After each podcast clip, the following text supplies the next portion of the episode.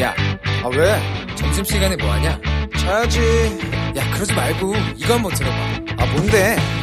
지금 당장 라디오를 켜봐 나른한 오후 깨울 시사 토크쇼 모두가 즐길 수 있고 함께하는 시간 유쾌하고도 신나는 시사 토크쇼 오태훈의 시사본부.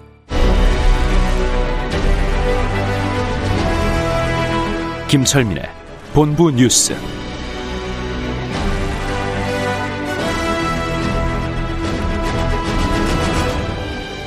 네, KBS 제1라디오 오태훈의 시사본부 2부 첫 순서 이 시각 중요한 뉴스들 분석해드리는 시간이죠. 본부 뉴스 시간입니다. 뉴스의 핵심을 짚어주는 KBS 보도본부의 아이언민, 김철민 해설위원과 함께합니다. 어서 오세요. 네, 안녕하세요. 김철민입니다. 예. 어제 오늘 어, 국내 발생은 두 자릿수예요. 그렇죠. 예. 예, 그래서 오늘 이제 109명인데 신규 확진자가 예. 국내 발생이 98명입니다. 그래서 음. 이제 그 일단 열 이틀째 100명대 100명대 유지하고 있고 네. 국내 발생은 어제에 이어서 이틀째 지금 두 자릿수. 음, 물론 100명 미만 98명이니까 간당간당한 예, 거죠. 그렇죠. 그래서 이제 이게 재유행이 시작된 게 지난 8월 15일 한 달쯤 전이었는데 이제 한 달 만에 네. 두 자릿수로 떨어진 거죠. 예. 네, 그렇지만 뭐 아직도 그 소규모 집단 감염이 이제 추가로 계속 나오고 있는 상황이라서 뭐 세브란스 병원이라든지 산하 카페 모임이라든지 뭐 대전의 건강식품 설명회 음. 또 금산의 요양원 이런 데서 이제 추가 확진자들이 소규모로 계속 나오고 있는 상황이긴 합니다. 네. 어쨌든 이제 그 한 달 만에 두 자릿수로 떨어진 데 대해서 오늘 이제 박노 장관이 음. 그 이제 언급을 했는데 그동안 국민들께서 생계 어려움 또 생활의 불편을 감내하면서 방역에 동참해 주신 성과다 네. 평가를 했습니다. 그리고 어. 이제 우리가 2주 전부터 이제 강화된 사회적 거리두기를 시작을 했는데 그 효과가 이번 주부터 본격적으로 이제 나타날 걸로 본다 이렇게 평, 네, 평가를 했습니다. 예.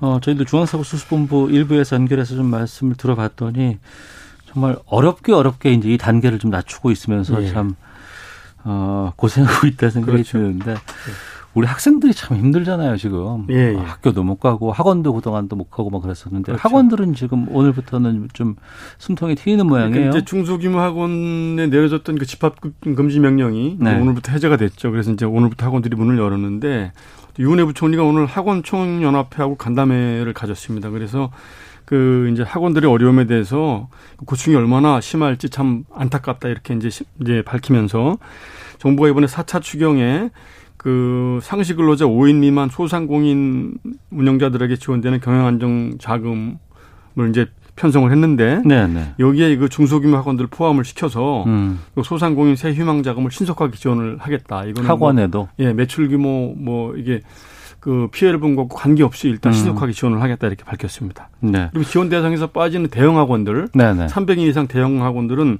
금융 지원, 그다음에 음. 세제 지원 충분히 해- 하겠다 이렇게 강조를 했습니다. 네. 개천절에 지금 예정돼 있는 집회는 지금 어떻게 예? 오늘 이 부분에 대해서 경찰이 오늘 대응 방침을 밝혔습니다. 지금 현재 그 개천절하고 한글날에 서울 도심에 지금 32건, 그다음에 서울 비도심까지 다 합치면 70건 가까운 집회 신고가 들어와 있다고 합니다. 그래서 이 부분에 대해서 그 현재 10명 이상 집회 신고에 대해서는 뭐 모두 금지 통고를 내렸다 이렇게 네. 밝혔고요.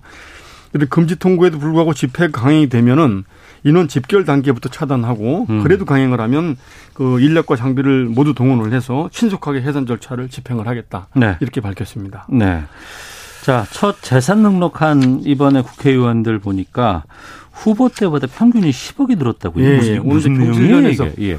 경실련에서 기자회견을 한 겁니다. 그래서 지금 21대 국회 들어와서 재산 신고를 한 국회의원들이 이제 170 처음 신고를 한 예. 국회의원들이 175명인데 이 175명 의원들이 4, 4.15 총선 당시에 후보 자격으로 예. 선관위에 신고한 재산하고 음. 그다음에 이제 당선이 되고 나서 국회의원 자격으로 국회 사무처에 이제 신고한 재산 5개월 사이의 재산 변동을 이제 그 신고 자료를 토대로 분석을 해 보니까 네.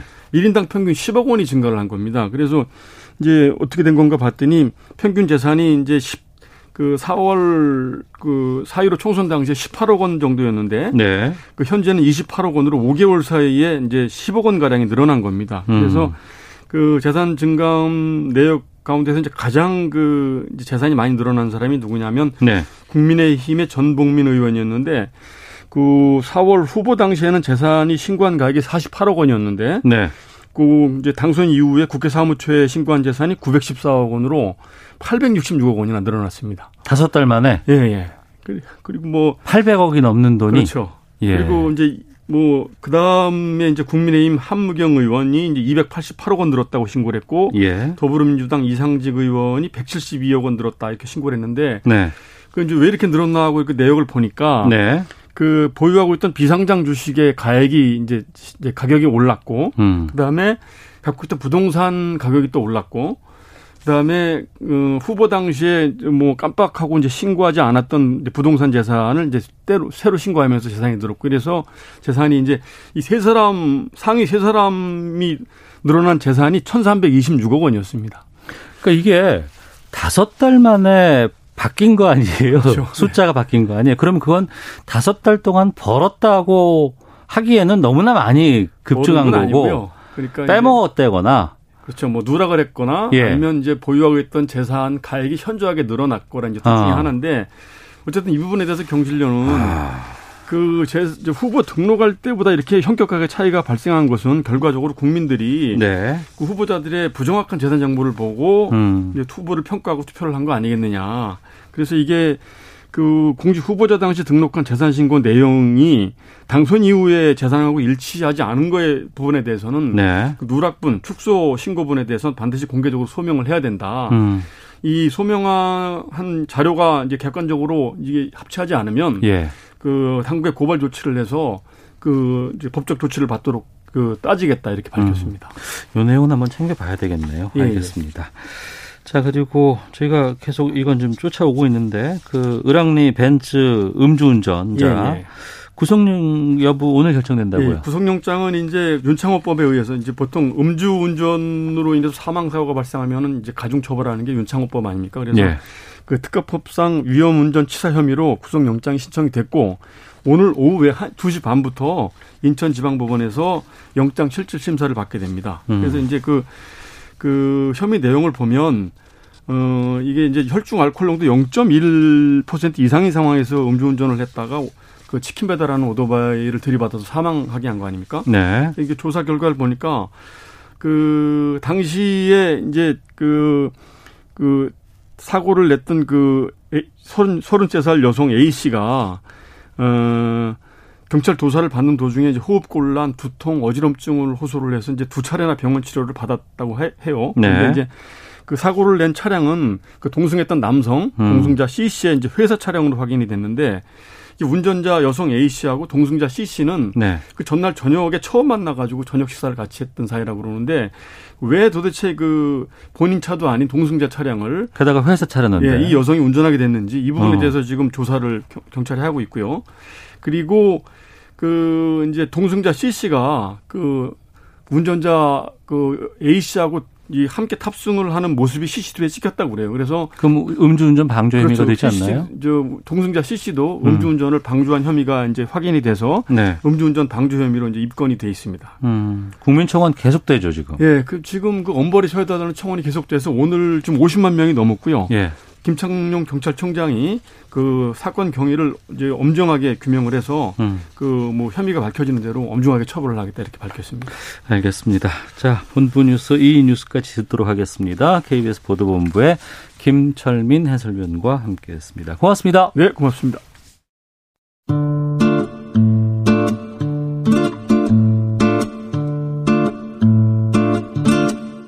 오태훈의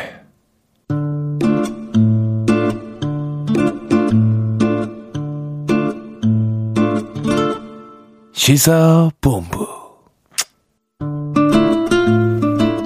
네, KBS 라디오 오태훈의 시사본부 듣고 계신 지금 시각 1시 9분 지나고 있습니다. 시사본부 청취자 여러분들의 참여 기다리고 있습니다. 샵 9730으로 의견 보내주시면 소개해드리고요. 짧은 문자 50원, 긴 문자 100원, 어플리케이션 콩은 무료로 이용하실 수 있습니다. 팟캐스트와 콩 KBS 홈페이지를 통해서 다시 들으실 수 있고 유튜브로도 만나실 수 있습니다. 일라디오 혹은 시사본부 이렇게 검색하시면 영상으로 확인하실 수 있습니다.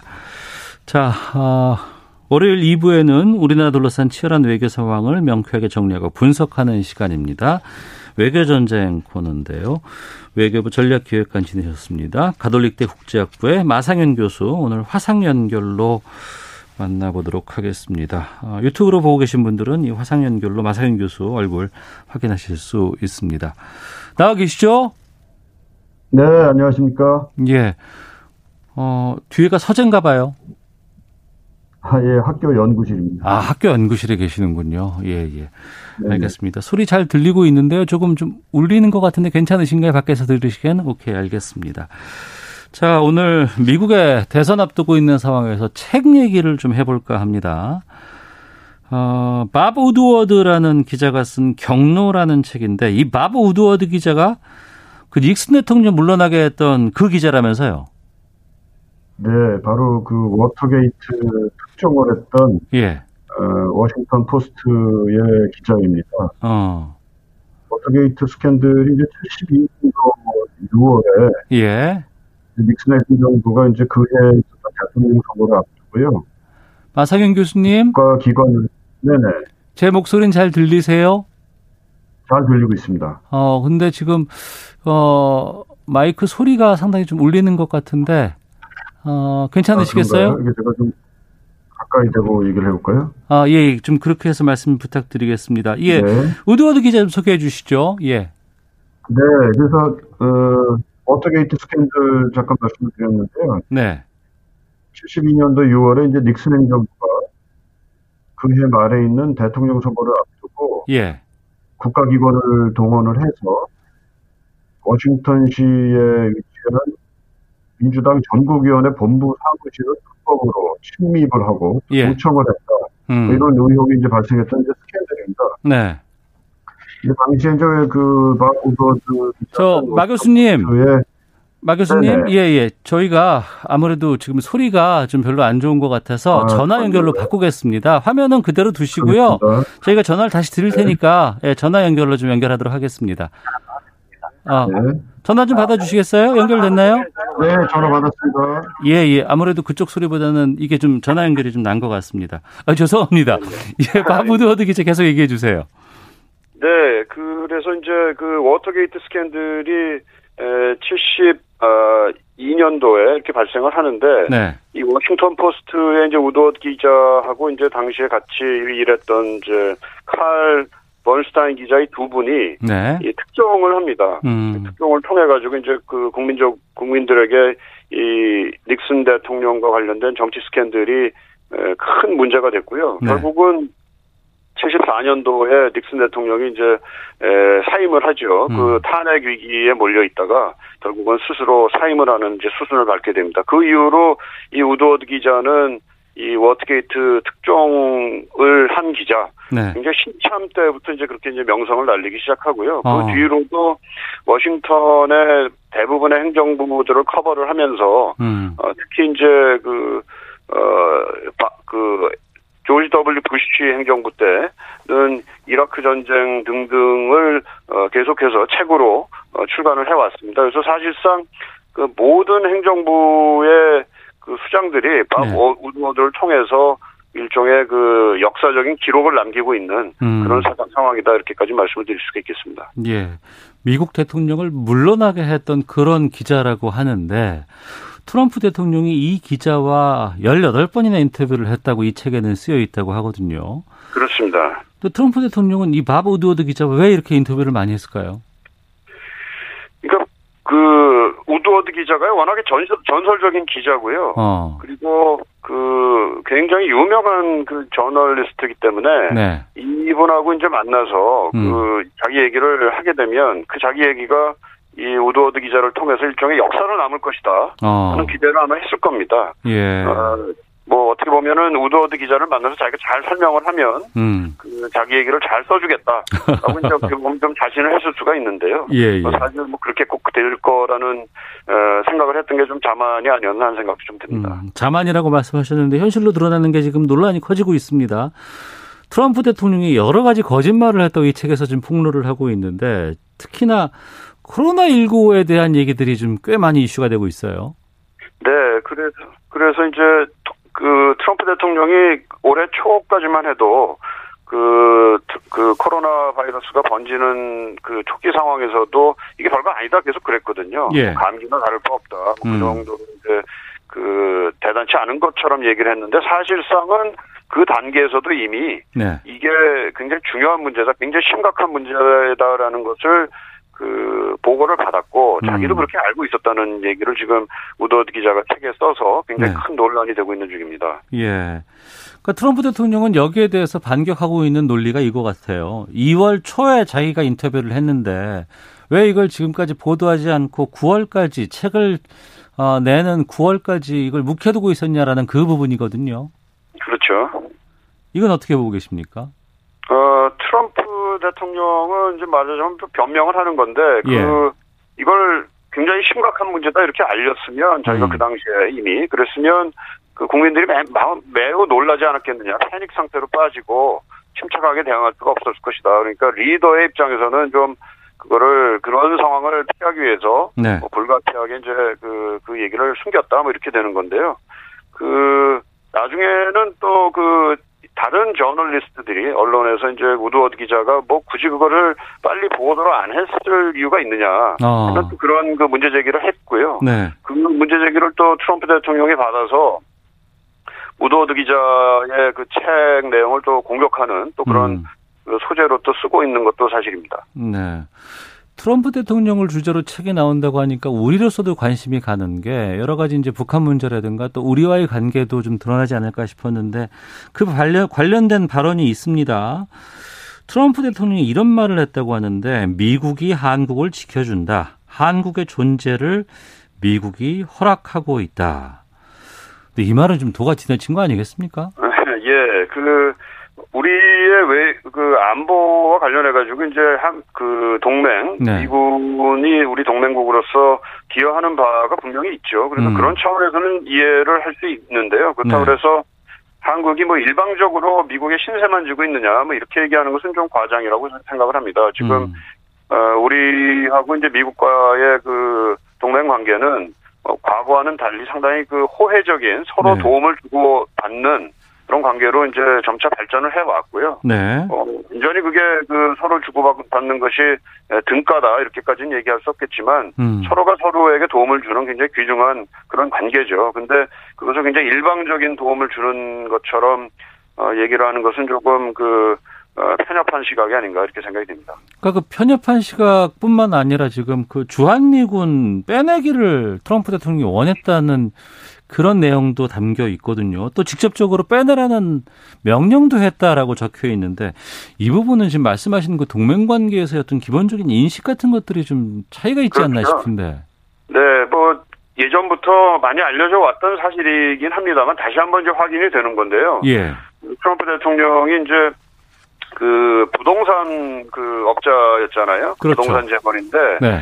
그 마치 그 국가들 간의 관계 또 동맹과 동맹국과의 관계도 마치 그 부동산 거래하듯이 음. 에, 그렇게 접근을 하고 있는 것 같다라는 그런 인식들을 많이 가지고 있습니다. 그래서 어, 국가 간의 관계도 마치 주고받는 관계, 거래적인 관계 네. 이런 식으로 어, 접근을 하는 그 속에서 어, 우리에 대한 얘기 또 다른 동맹국가에 대한 그 어, 얘기들이 자꾸 나오는 것 같습니다. 음.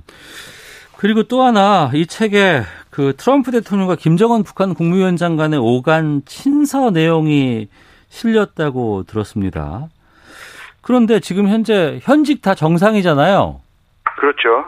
이런 현직 정상 간의 오간 친서가 이렇게 개인의 책으로 공개되는 게 가능한 일입니까? 뭐 굉장히 예외적인 상황이라고 봅니다. 그 보통은 그 정상의 서한들은 무슨 그 세레모니와 관련된 그런 저 서한들이 아니면은 네.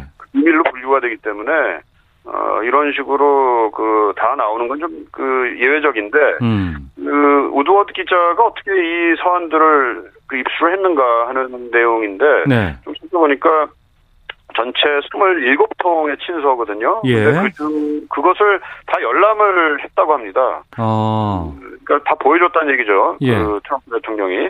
근데 이제 보면서 그거를 뭐 카피를 한다거나 뭐 사진을 찍는다거나 그거는 할 수가 없었고요. 음. 어, 다만 그 테이프 레코더를 사용을 해가지고 네. 이걸 본인이 아마 이제 쭉 그 친서 내용을 직접 읽으면서 소- 소리 내서 읽으면서 음. 그것을 녹음을 해서 어 이제 나중에 활자화한 걸로 지금 나와 있습니다. 아무튼 이 자체도 어, 상당히 예외적인 것이라고 보여집니다. 네. 그렇게 해서 공개된 편지 내용 가운데 이런 부분이 있어요. 그 김정은 위원장이 트럼프 대통령에 대해서 여러 가지 미사 요구를 어, 넣어서 표현을 했다고 하는데 마법의 힘, 환상적인 순간 이런 내용도 들어가 있다고 하고 트럼프 대통령을 각하라는 존칭을 썼다고 하는데 이 내용은 글쎄요 어떻게 들으셨습니까? 상대방의 국가 원수니까 뭐 상당한 예우를 갖춰서 그 표현을 하는 것 자체가 이상하지는 않은데요. 그아 그래요? 엑설런시란 말 외에 음, 뭐 무슨 저 판타지 영화에 나오는 장면과 같았다, 뭐 마법의 순간과 같았다, 뭐 등등의 그런 표현들이 네, 굉장한 그 어, 미사 요구를 동원했구나 하는 음. 느낌을 주게 하고요. 예, 일상적인 그 정상 간의 대화 또는 서한보다도 훨씬 더 드라마타이즈되고 극화되고 음, 어, 미사 요구가 굉장히 많이 동, 동원됐구나 하는 느낌을 줍니다. 네, 그래서 이제 왜 그랬을까 하는 내용을 좀 살펴볼 필요가 있는데 예, 그 어떻게 보면은 그 역사의 중심에 서고자 하는 어, 또 자신의 그 권력을 확인하고자 하는 그런 트럼프의 그런 욕구를 적절하게 그 좀 만족을 시켜주면서 네, 어, 북한 입장에서는 자신들이 원하는 방향에서의 어, 에, 북미 간의 그 협상 타결 예. 이런 것을 어, 요구하고 뭐 그런 차원에서는 트럼프 대통령이 역사적인 성취를 위한 결단을 내리셔야 되는 거 아니냐 뭐 이렇게 예. 이제 계속해서 끌고 갑니다. 어, 어, 그런 식으로 그 트럼프 대통령을 말하자면 그 얼르고 달래가면서 어, 원하는 것을 얻고자 하는 그런 노력을 이 편지 외교를 통해서 기울였다 이렇게 볼 수가 있겠습니다. 예, 이 책이 미국 시각으로 이제 15일 공식 출간된다고 합니다. 그런데 이제 정상 간의 편지 같은 것들이 공개되고 이럴 때 이제 또 여러 가지 뭐 존칭 같은 게 들어가 있다고 해서 북한이 어떤 반응을 보일까라고 궁금하기도 하는데 좀 당혹스러울 것 같다는 생각이 들기도 하고요. 그렇죠. 북한 의 최고 존엄인 김정은 위원장이 에, 적성 국가로 돼 있는 어, 미국의 에, 트럼프 대통령에 대해서 뭐 이렇게 뭐 어떻게 보면 좀 저자세를 취한 듯한 네. 어, 편지가 만약에 공개가 된다면 북한 입장에서는 상당히 당혹스러울 겁니다. 음.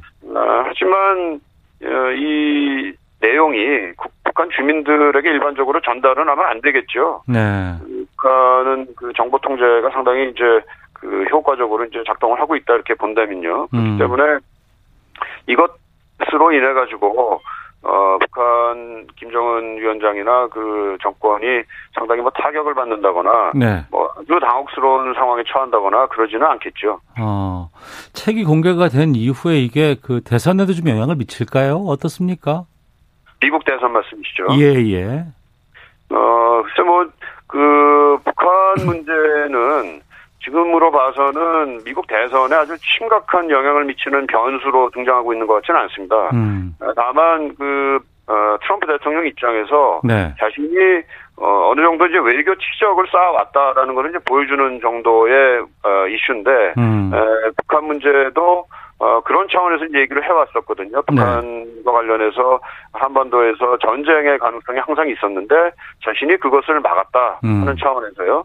그렇기 때문에 어떻게 보면은 이 어, 사안들이 이제 밝혀지면서 자신이 계속해서 그런 치적을 강조해왔던 것을 다시 한번 아마 반복할 가능성이 있고요. 어, 어, 또뭐 전쟁이 굉장히 가까이 2018년도에 갔는데 2017년도 말에요. 그것을 막았다는 점- 점을 또 한 번 아마 강조할 가- 가능성은 있고요. 음. 하지만 전반적으로 봤을 때는 대선 자체의 예, 판을 크게 흔드는 변수는 아마 되지 않겠다 이런 생각이 듭니다. 알겠습니다. 마지막으로 하나만 좀 여쭤보겠습니다. 이제 일본의 네네. 새로운 총리가 잠시 뒤에 선출된다고 합니다. 그러니까 총재 선출을 위한 경선이 잠시 뒤 한 35분 정도 지나고 나면 2시부터 시작된다고 하는데 스가 요시히데 관방장관 당선 유력한 상황인가요, 지금도? 네, 뭐 큰 변화는 아마 없을 것 같습니다. 예. 아베가 이끄는 일본과 스가 총리가 이끄는 일본 좀 어떻게 달라질까요? 어떻게 보세요? 당장은 별로 달라지는 바가 없을 것 같습니다. 그 관방 장관으로서 이미 스가 뭐 총리로 예상되시는 그분이 네. 그, 그 아베 정부의 제2인자로서 음. 오랫동안 그 어떻게 보면 아베 총리의 정책을 같이 해왔기 때문에 네.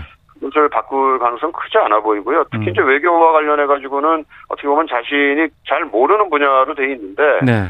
그 아베 총리하고 상의하면서 하겠다. 음. 뭐그 어, 토론회에서 그 총재 후 자민당 총재 후보 토론회에서 그렇게까지 얘기를 했습니다. 네. 어, 그런 걸로 봐서는 외교 분야에 있어서도 어, 기존의 틀을 일단은 유지하면서 갈 거로 어, 전망이 됩니다. 음, 알겠습니다. 오늘 소식 여기까지 듣도록 하겠습니다. 지금까지 외교전쟁 가톨릭대 국제학부 마상현 교수와 함께 말씀 나눴고요. 앞서서 화상 연결 중에 소리가 좀 썩 좋지는 않았는데 전화 소리는 잘 들렸습니다. 오늘 고맙습니다. 네, 감사합니다. 예. 중간에 좀 음향 상태가 썩 좋지 못했습니다. 청취자 여러분들께, 시청자 여러분들께 양해 말씀 드리겠습니다. 헤드라인 뉴스입니다.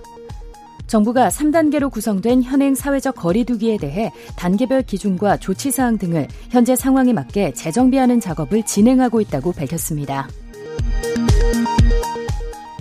서울시는 코로나19 감염 예방을 위해 지난달 21일부터 서울 전역에 내린 10인 이상 집회금지 조치를 특별 방역기간에 맞춰 다음 달 11일 자정까지 지속한다고 밝혔습니다.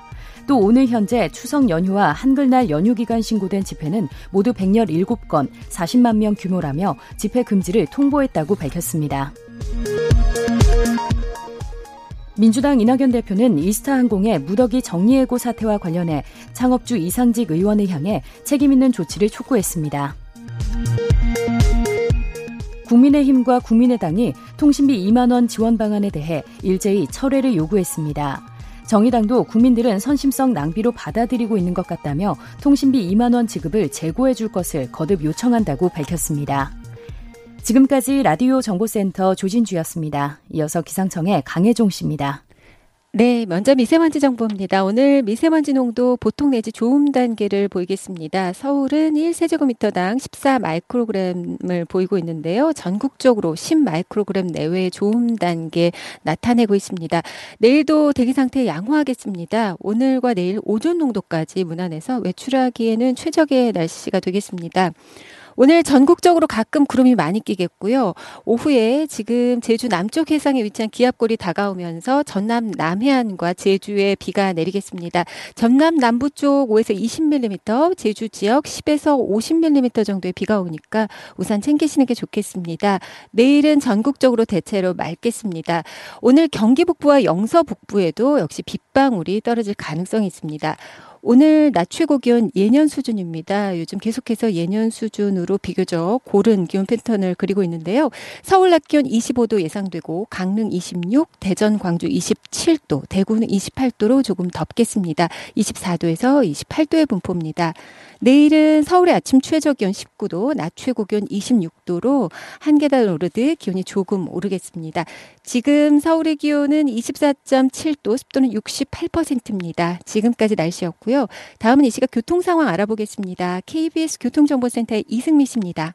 네, 이 시각 교통 상황입니다. 인천 남동공단 화재 소식인데요. 진화 작업 때문에 현재 남동대로 공단본부 사거리에서 사리골 사거리 방향 하위 차로가 차단되고 있어서 혼잡하니까요. 운행에 참고하시기 바랍니다. 고속도로는 중부고속도로 남이 방향으로 모가 졸음쉼터 부근 화물차 관련 추돌 사고 처리하고 있고요. 호법 분기점부터 막히고 있습니다. 반대 하남 쪽은 이 사고를 구경하는 차들이 많아서 모가 부근에서 1km간 정체고요. 이후 산곡 분기점 부근 3, 4 차로에선 고장난 차 처리하고 있으니까요. 조심 운전하셔야겠습니다. 경부고속도로 부산 방향 한남에서 반포, 신갈에서 수원 쪽으로 정체가 되고 있고 입장 부근 3차로에 대형 화물차가 고장으로 서 있습니다. 이 여파로 3km 지나기가 어렵고요. 서울 방향 입장 휴게소 부근 3차로에도 고장난 차가 있어서 주의하셔야겠고요. 사고가 있던 오산 부근 밀리고 있습니다. KBS 교통정보센터였습니다.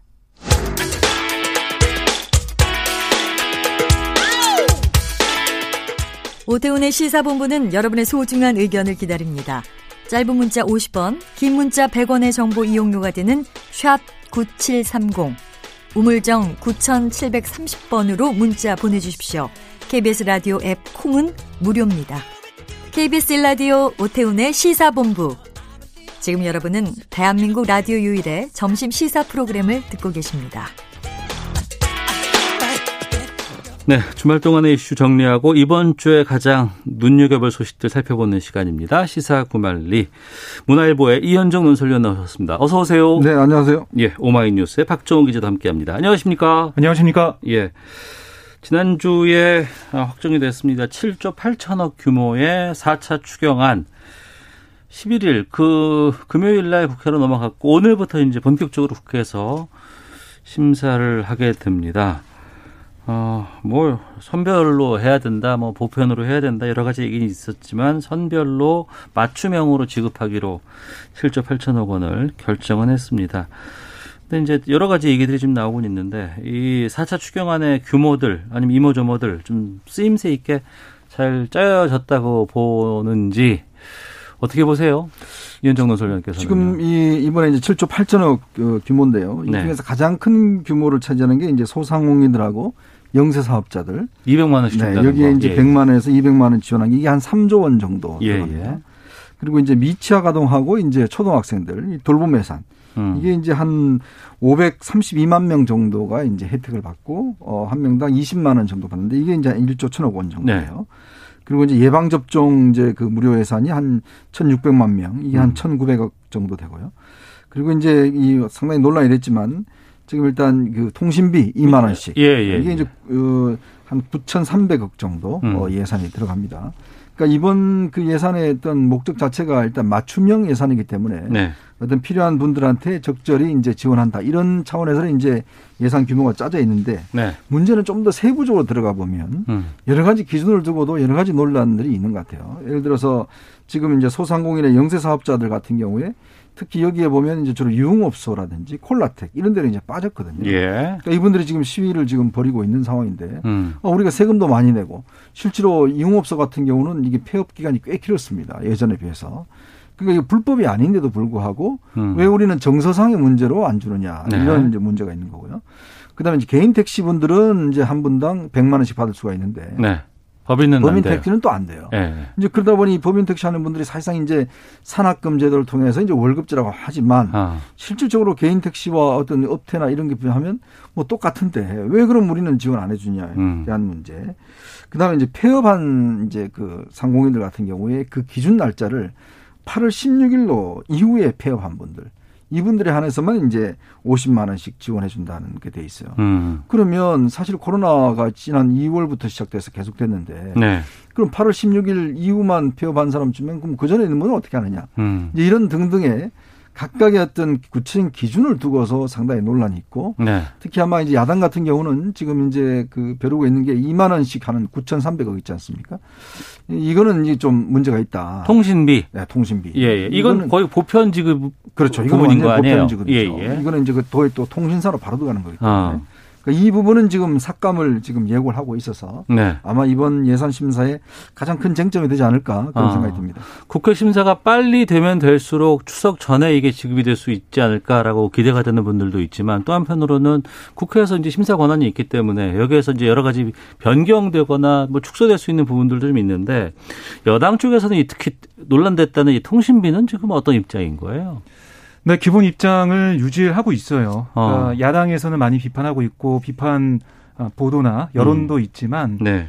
이거는 문재인 대통령이 얘기했듯이 작은 위로가 되는 음. 위안을 드리는 국민에게 다 아, 거의 다 드리는 그런 거기 때문에 네. 바꿀 아, 명분이나 아, 음. 그런 이유는 없다라고 보고 있고요.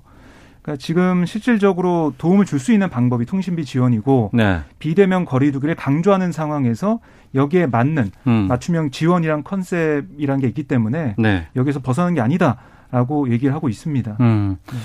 그러니까 일부에서는 뭐 통신비로 2만 원을 주나 아니면 현금으로 2만 원을 주나 뭐 좀 별 차이가 없을 것 같을 수도 있지만 또 한편으로는 이게 현금으로 지급이 되면 돈이 돌 텐데라는 뭐 얘기도 나오거든요. 이건 어떻게 지금 돼요? 그 청와대와 여당 입장은 이게 사실 현금으로 주지 않고 통신비로 주지만 어. 이것도 현금성 지원하고 마찬가지라는 거예요. 현금성 지원의 효과를 누린다. 그렇습니다. 예. 그러니까 휴대폰 이용자들의 평균 가입 요금이 한 4만 원 정도거든요. 음. 그래서 이 절반인 2만 원을 지원한다는 거고 이게 만 13세 이상 다 주는 거니까 네.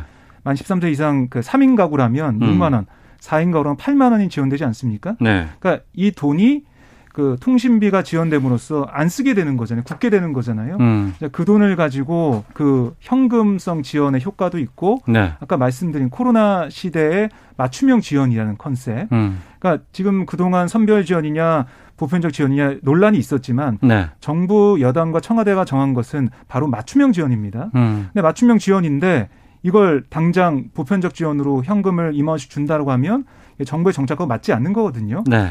그러한 효과를 낼 수 있는 것, 음. 그러니까 모든 국민이 혜택을 받을 수 있는 것, 이걸 생각하다 보니까 통신비 지원으로 결정하게 됐다. 이게 정부 여당 입장입니다. 현금 지원이 아닌 현금성 지원의 효과를 누릴 수 있다라고 이제 여당 쪽에서는 보는 것 같아요. 야당은 그렇지 않다면서요. 그렇습니다. 이게 지금 사실은 이제 국가 부채가 우리가 400조가 되거든요. 예. 그런 상황에 지금 거의 1조 가까운 돈을 하는 건데 사실은 이 예산이 보면요. 어, 지금 얼마 전에 그 대전 쪽인가요? 그쪽 충주 쪽인가 그쪽 설치하기는 방사선 가속기 있지 않습니까? 예, 예, 예. 그게 한 1조 원이에요. 어. 근데 그게 이제 생산 유발 효과가 한 6조 원 정도 되거든요. 생산 유발 효과. 그렇죠. 한 6조 원 정도 돼요. 예. 근데 지금 사실은 문재인 대통령이 저는 인식부터 좀 잘못이라고 보는데 이거는 음. 무슨 국민에게 드리는 위로와 정성이라고 그러는데 네, 네. 사실 이거 국민 세금으로 주는 겁니다. 음. 그 정부가 무슨 뭐 하늘에 뚝 떨어진 돈 주는 거 아니에요. 결국엔 국민 세금이다. 네, 결국 어. 국민들이 어떤 면에서 어떤 식이든지 이건 누군가는 갚아야 됩니다. 예. 그러니까 정부가 무슨 선심 쓰듯이 이야기한다는 건 좀 잘못된 접근이라는 거. 어. 그다음에 2만 원이라는 게 무슨 뭐 세뱃돈 주는 것도 아닌데 이런 식으로 개인에게는 굉장히 어떤 면에서 보면 작은 액수지만 전체로 뭐 놓고 보면 굉장히 큰 액수란 말이에요. 예. 자, 그러면 이 9조 3천억 정도를 지금 예를 들어서 소상공인이나 이런 분들은 좀 더 지원을 해준다라면 음. 이분들이 좀더 버틸 수 있지 않을까? 지금 항공업이라든지 이렇게 지금 버티는 분들 같은 경우에 어떤 국가 기관 산업이 지금 사실은 무너져 가는 데가 있지 않습니까? 네. 자, 그런 곳에 예를 들어서 우리가 좀 더 버틸 수 있도록 투자를 한다든지 음. 이제 그리고 지금 뭐 이재명 지사도 이야기하고 김경수 지사도 이야기를 했지만 사실은 이게 승수 효과, 즉 어떤 면에서 투자를 했을 경우에 이게 생산 유발 효과라 이런 것들이 사실은 좀 가능하기 어렵다는 거예요. 네. 그래서 뭐 야당 일각에서는 아예 이번에 독감이 유행한 상황이 높으니까 물론 독감 예방 예산이 있습니다만은 음.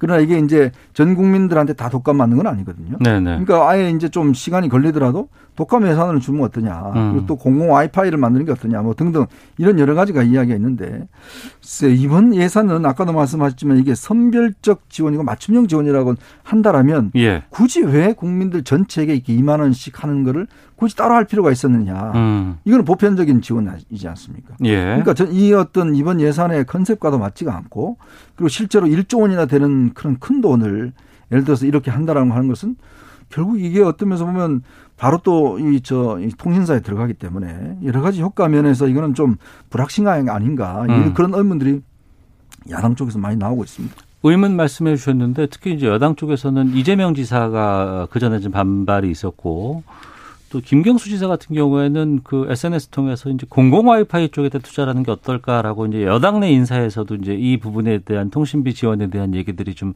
다른 시각들이 좀 나오곤 있습니다. 네. 뭐 이재명 지사는 사실 보편적 지원을 맨 처음에 주장을 했었죠. 그 예. 경제적인 효과를 보면 승수 효과를 위해서 그게 필요하다는 거였는데 당정에서 정리가 된 다음에는 당의 입장을 따르겠다는 입- 음. 그런 얘기를 했고요. 뭐 오늘도 한 라디오 방송에서는 어, 뭐 당의 입장을 빠- 따르겠다라는 식으로만 말을 아끼는 분위기였고 예. 김경수 지사 공공 와이파이 관련된 부분은 그게 어, 뭐 장치를 설치하고 이러다 보면요. 예. 시간이 오래 걸리거든요. 음. 바로 효과를 줄 수가 없는 그런 부분들이 있습니다. 음. 그리고 이 맞춤형 지원이라는 컨셉에 맞춰서 최선의 에, 지원이라고 볼 수가 있는 거고요.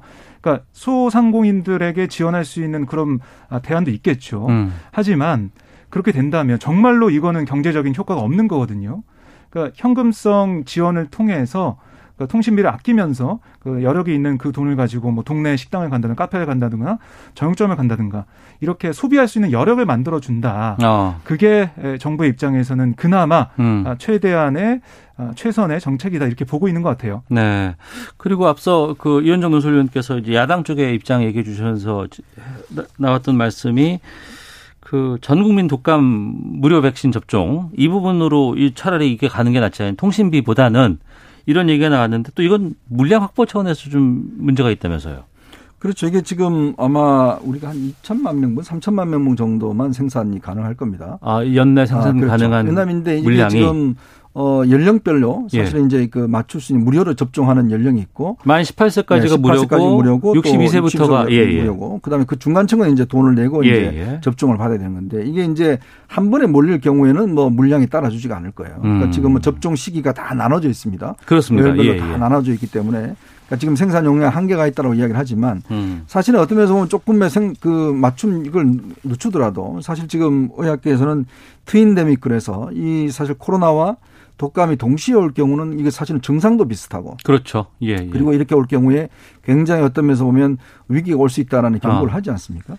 그렇다면 이걸 좀 더 생산을 어떤 면에서 좀, 어, 이 맞추는 시기를 좀 더 늘린다든지 사실 이게 내년 한 추위가 계속되면 독감이 유행을 하거든요. 음. 그러면 내년 3월, 뭐 4월까지도 사실은 그 효과가 있는 것이기 때문에 실제로 그런 것을 조정하더라도 저는 충분히 할 수 있는 방식이 아닌가. 음. 그렇기 때문에 사실은 이제 이게 워낙 어떤 면에서 보면 뭐 2만 원뭐 이거 가지고 왜 그래 이렇게 이야기를 하시지만 사실 이게 전 국민으로 하다 보니 음. 이 예산 규모가 간단치 않습니다. 제가 아까 말씀드렸듯이 방사선 가속기 하나 만드는 예산이거든요. 네. 이제 그렇기 때문에 그만큼 좀 필요한데 써야 되지 않겠는가라는 여러 가지 이제 감론을박이 나오고 있는데 음. 그래서 저는 처음에 참 이 문제가 당정에서 그냥 딱 정해버리는 것보다는 네. 좀더 논쟁을 붙였으면 음. 좀더 생산적인 여러 가지 이야기 나왔을 텐데 정해졌으니 무조건 따로 이런 방식으로 만약에 예산안을 한다라고 한다면 음. 이거는 좀 더 제가 볼 때는 문제가 있는 게 아닌가. 네. 지금 당내에서도 그렇고 이건 조금 더 여론의 공론화 시켜서 여러 가지 의견을 접수했더라면 문제가 됐겠지만 처음에 그 정부에서 여- 연령대별로 차별로 두다가 갑자기 당정 청와대 회의에서 어, 이낙연 대표가 다 줍시다 그러니까 그럽시다 하고 끝내버렸지 않습니까? 아. 당이 결정한 걸뭐못 끝내 하는데 사실은 1조 원 예산을 그렇게 지금 결정하면 과연 맞겠는가라는 저는 솔직히 의문이 있습니다. 예. 청취자 의견도 좀 갈리고 있습니다. 청취자 이희영 님은 밖에 다니지 못하니 집에서 휴대전화로 소통하는 경우가 많죠. 휴대폰 요금 지원 후 저는 좋은 정책이라고 생각합니다. 라고 찬성의 의견 보내주셨고, 아리스토 님은 통신비는 직접 주는 것도 아니라 별로 실감도 안 나네요. 차라리 모든 국민에게 치킨 한 마리로 바꿀 수 있는 쿠폰을 주는 것이 더 좋지 않을까요? 라는 의견도 보내주셨습니다. 지금 이 7조 8천억 가운데서 이제 9조, 아, 9천억 정도가, 300억 정도. 어, 300억 되는 이 예. 통신비가 좀, 어, 뉴스에서는 주로 다루는 일이 지금 항목이 돼 있는데, 지금 뭐 여러 가지 수정 가능성도 있고 변동 가능성은 있는 것 같은데 그 가능성 어떻게 보시는지 또 추석 전 지급을 위해서는 빨리 결정하는 것도 필요하다고 보거든요. 두 분께서 어떤 입장인지 좀 듣겠습니다. 박정호 기자부터요. 네, 민주당에서는 18일까지 이게 통과가 돼야 된다라고 얘기를 하고 있습니다. 18일까지면 이번 주 금요일입니다. 아, 예. 빨리 심사를 해야 된다는 입장인데 아. 저희가 말씀드린 것처럼 통신비를 둘러싸고 여야의 공방이 예- 예상이 되거든요. 예. 그러니까 제가 예상할 때는 여야가 이 심사를 하면서 뭔가 음. 절충안을 만들지 않을까라는 음. 생각이 들어요. 왜냐하면 여야 모두 부담이 있습니다. 추석 네. 전에 가시적인 지원이 나오지 않는다면 음. 이게 누구 책임이냐 이게 네, 묻고 네. 들어가는데 음. 과연 야당이 아 이건 절대 안 돼 결사 반대 이렇게는 못 나올 거고요. 음. 여당도 뭐 이 독감 예방주사 같은 경우는 3천만 명분이 준비가 됐는데 1,900만 분이 지금 무료 접종 대상이나 풀립니다. 네. 그러니까 1,100만 명분을 한 천억 정도 예산을 투입해서 땡겨 오는 것은 아마 가능하다고 보거든요. 음. 그 정도로 절충해가지고 최대한 여야가 빨리 심사를 하지 않을까 네. 그런 바람과 희망을 가져옵니다. 이현정 논설위원께서는요. 그러니까 저도 사실은 이게 경제 활동하시는 분들 같은 경우에 굳이 지금 2만 원 받아 필요가 있느냐라는 또 생각이 들어요. 음. 어, 예를 들어서 뭐 노년층이라든지 이런 분들 같은 경우는 뭐 지원이 좀 필요하겠지만 그럼 애초에 기재부가 처음에 얘기했던 그렇죠. 그 안, 예, 예. 그렇게 하면서 아까 말씀하셨듯이 좀 예산을 좀 해서 아. 줄여서 이 뭐 독감 예방 접종을 좀 더 넓힌다든지 좀 이런 방식으로 해서 좀 썼으면 좋겠어요. 사실 이게 예산이란 게 우리가 음. 가정 예산도 보면 이게 사실은 규모가 굉장히 큽니다. 네. 그러니까 뭐 뭔가 국민들에게 어쩌면 지난번 사실 1차 재난 지원금도 그렇게 다 줄 필요가 있느냐라는 여러 가지 의문이 있었잖아요. 음. 그런 면에서 본다면 좀 더 이 심사 과정에서 좀 열린 마음으로 저는 논의를 좀 했으면 좋겠습니다. 음, 어찌됐건 간에 여야 모두 18일 심사 기한을 넘기는 것은 좀 부담일 것이다. 네, 그렇게 아, 보입니다. 중요하죠. 추석 전에 지급돼야 된다는 거. 네. 자, 시사구말리 이현정 문화일보 논설위원 박정호 오마이뉴스 기자와 함께하고 있습니다. 이 논란은 계속 공방이 계속되고 있습니다. 추미애 장관 아들의 군복무 당시의 특혜 휴가 의혹. 이 여기에 대해서 추 장관이 직접 입장을 밝혔습니다. 추미애 장관이 아, 아들 군 복무 시절 문제로 국민께 정말 송구합니다라고 입장을 밝혔습니다.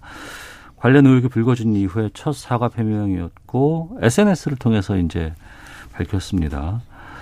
이 배경 어떻게 보시는지 두 분께서는 좀 어떻게 생각하고 계시는지 좀 여쭙겠습니다. 이현정 의원께서 먼저 말씀해 주시죠. 글쎄요, 송구하다는 말씀하셨는데 뭐가 송구한지 모르겠어요. 음. 그이 뒤에 내용을 보면 하나도 송구하지 않다는 내용인데 네. 제일 머리에는 송구하다 이야기를 하니 음. 그럼 뭐 본인이 이야기했지 않습니까? 뭐 국회에 나가서 절대 그런 적이 없다. 이 검언 유착 때문에 나온, 나온 거다. 네. 소설을 쓴다라고 이야기를 하는데 그러면 최소한 지금 제기된 의혹에 대해서 어, 예를 들어서 지금 어, 전화를 했는지 자기가 전화를 했는지 여부라든지 음. 보좌관이 전화를 했는지 여부라든지 자 이런 부분에 대해서 본인이 입장을 밝힐 수 있는 게 있잖아요. 그동안 본인은 한 번도 이게 민원을 해본 적이 없다라고 이야기하지 않습니까? 음. 근데 국방부 기록에 부모가 부부가 중에 누군지는 모르겠습니다만은 국, 국방부 민원 시대다가 전화를 했다라는 사실이 나와 있잖아요. 네. 그럼 최소한 그거라도 이야기를 해야죠. 음. 그또 하나는 뭐냐면 이렇게 송구하다 그러려면 예를 들어서 아, 그러면 내가 이 내와 나와 관련된 문제이기 때문에 그 지금 현재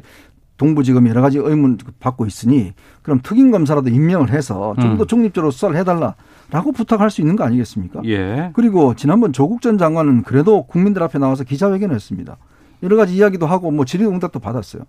그러면 추미애 장관도 본인도 기사들 질문 좀 받아야 될 거 아닙니까? 음. 그래 놓고 무슨 송구하다는 이야기를 해야지. 예. 아니 뜬금없이 SNS로 그냥 송구합니다 이야기만 하고 음. 뒤에는 보니까 남편도 장애인이고 자기도 무릎이 안 좋고 뭐 등등 이렇게 이야기를 하는데 왜냐하면 국민들이 듣고 싶은 이야기, 지금 여러 가지 논란이 된 이야기는 하나도 확인해주지 않으면서 음. 또 지금 검찰에서 여전히 또 바로 이 어제 성명을 낸 순간 아들이 가서 직접 조사를 받았나 봐요. 네. 오늘 이제 발표를 했는데 그러니까 이것도 묘합니다. 음. 아들이 조사받는 날짜에 사과 성명을 내고 또 여당 대표는 신속히 결론 내라 그러고 이게 뭔가 이제 좀 마무리 수순으로 가는 게 아닌가라는 저는 의문이 들거든요. 네. 그러니까 최소한 국민에게 좀 도리라도 하고 송구하다는 이야기를 해야지. 음. 송구하다는 말만 하면 뭐 다 끝나는 겁니까? 네. 송구하다는 말만이라고 말씀해 주셨습니다만 추미애 장관은 검찰 개혁을 완수하겠다라는 의지를 계속해서 강조하고 있습니다.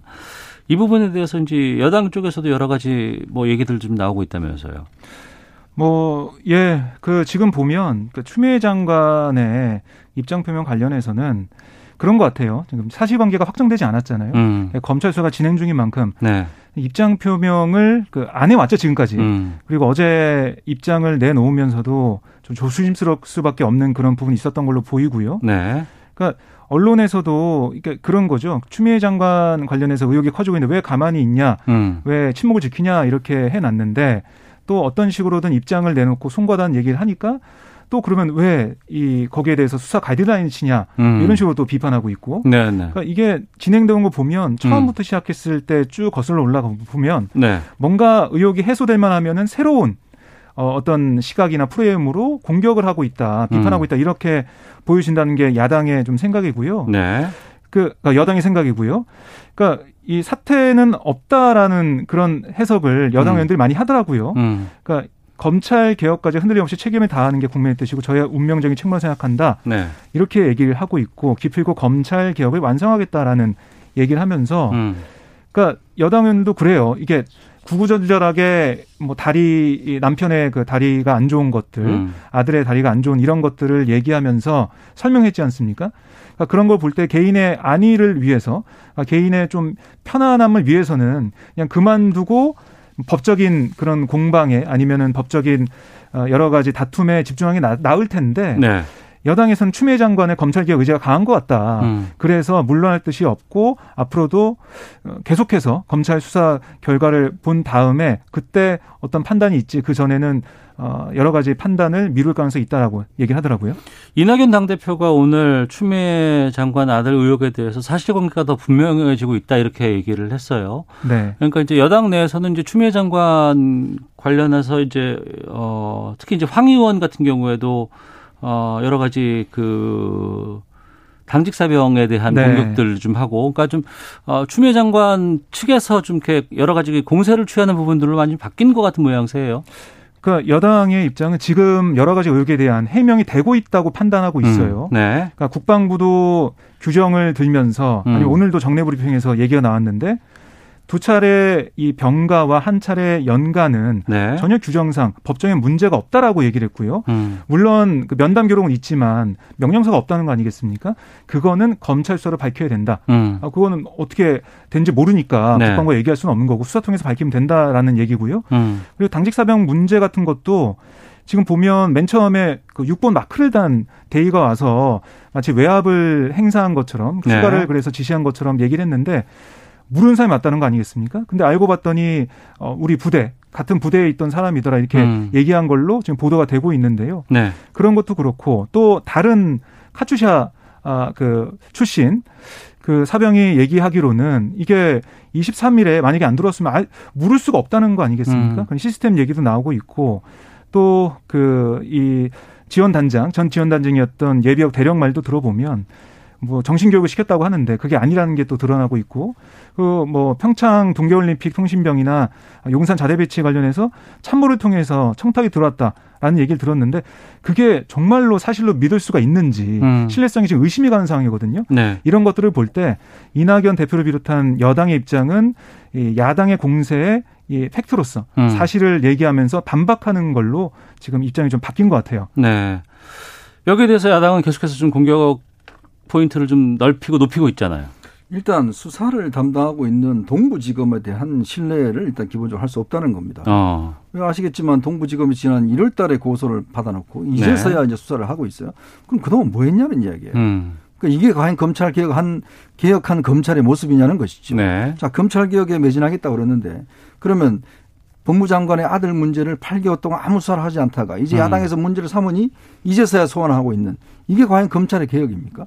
개혁된 검찰의 모습인가? 음. 그런 문제가 있는 것이고요. 네. 또 하나는 저는 국방부 발표가 문제라고 봐요. 왜냐하면 국방부가 적법하다 고 이야기를 했지 않습니까? 예, 규정상. 예. 그러면 규정상 적법하다 그러려면 근거가 있어야 되잖아요. 음. 그러면 뭔가 명령서가 있든지 진단서가 있든지 그걸 봐야지만이 이게 적법한지 안 한지 알 거 아닙니까? 네네. 누가 누가 봤습니까? 음. 아무도 못 봤잖아요. 없다면서요. 근데 적법하다 그래요? 음. 근데 무슨 근거로 적법하다 그러죠? 아니 기본적으로 휴가가 연장되고 개인휴가 쓰고 하려면 기본적으로 명령서가 있어야 되고 진단서가 있어야 되고 음. 누가 해줬는지가 있어야 될 거 아닙니까? 근데 그거를 지금 아무도 본 사람이 없잖아요. 없어졌다. 2017년도께 없어졌다면서요. 그럼에도 불구하고 국방부는 적법하다 그래요? 근데 그 적법하다는 근거를 도대체 저는 어디서 이야기를 할 수 있을지 자체가 이제 의문이고 음.